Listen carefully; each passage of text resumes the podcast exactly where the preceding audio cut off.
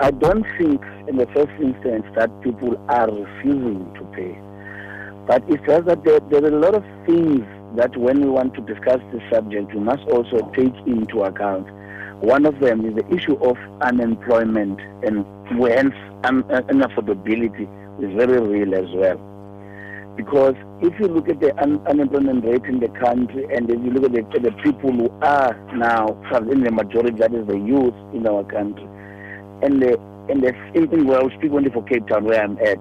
Khayelitsha is one of the townships that you find or that is in the majority still informal.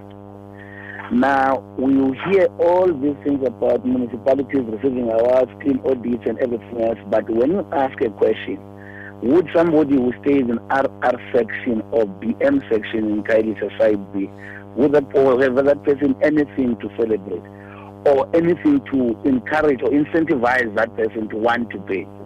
Now, these are the kind of things that makes people not, not it's not a refusal, but sometimes the, the, the, the refusal by some municipalities, especially the city of Cape Town, to co-deliver services to communities, with communities.